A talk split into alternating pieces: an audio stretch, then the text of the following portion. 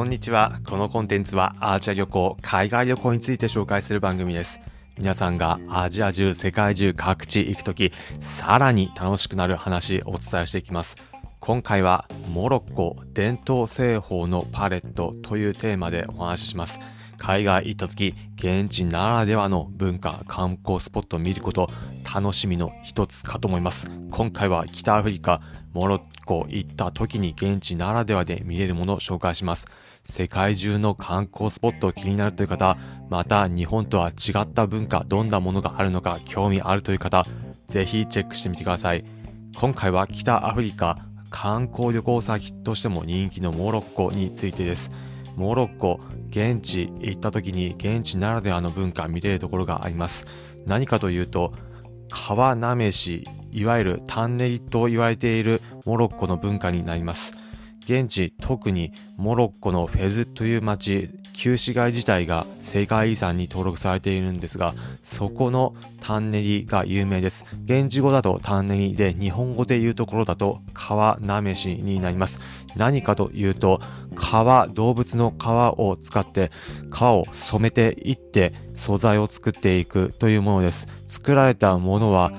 靴だったり、カバンだったりを革を原料として作るといったものになります。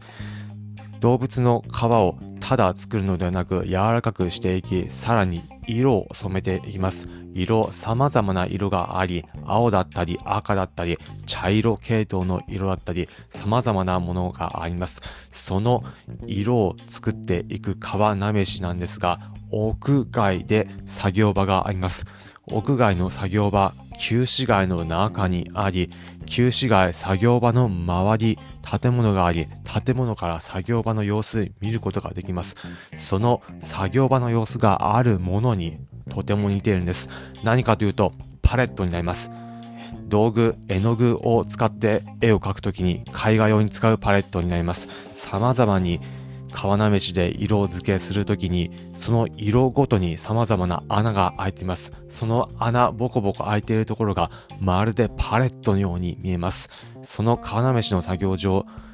平面になっているところ、上から眺めると穴がいくつも開いていて、そこに赤だったり、青だったり、茶色だったり、様々な染色料が入っているところ、まるで自然のパレットのように見える景色が広がっています。日本ではないような景色で、伝統芸能、伝統工芸、モロッコの伝統的な製法で作られているものだからこその景色になります。モロッコ行った際は日本では見られないような光景、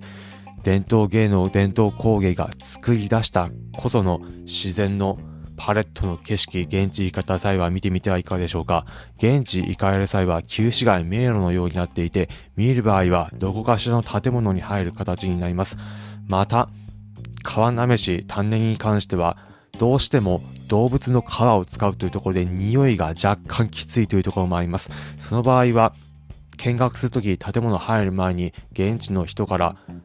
匂いを防ぐためにミントをもらうこともできます。ミントを鼻に当てて、ミントの香りで匂いを抑えながら見学脱出する建物入っていて見る、眺めるといった形です。大体の場合、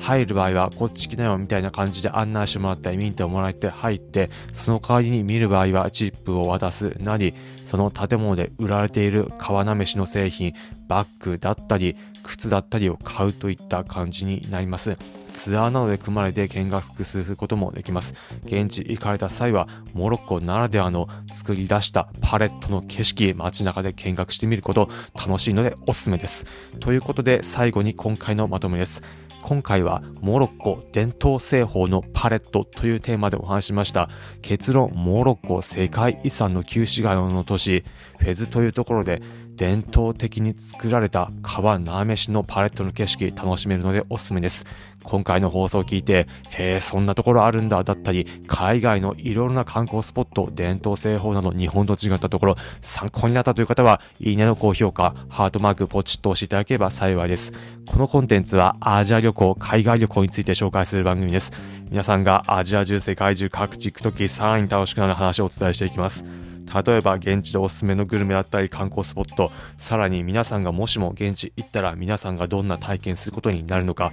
疑似海外旅行体験気分、皆さんが味わえるようなエピソードも紹介していきます。お、面白そうだったり、また聞いてみようかな。自分も今度か海外今度行こう。いつか行きたいと考えているので、その時の参考にしようという方は、ぜひこの番組、フォローボタンポチッと押していただければ幸いです。それでは今回お聴きいただきありがとうございました。また次回、アジア中、世界中各地でお会いしましょう。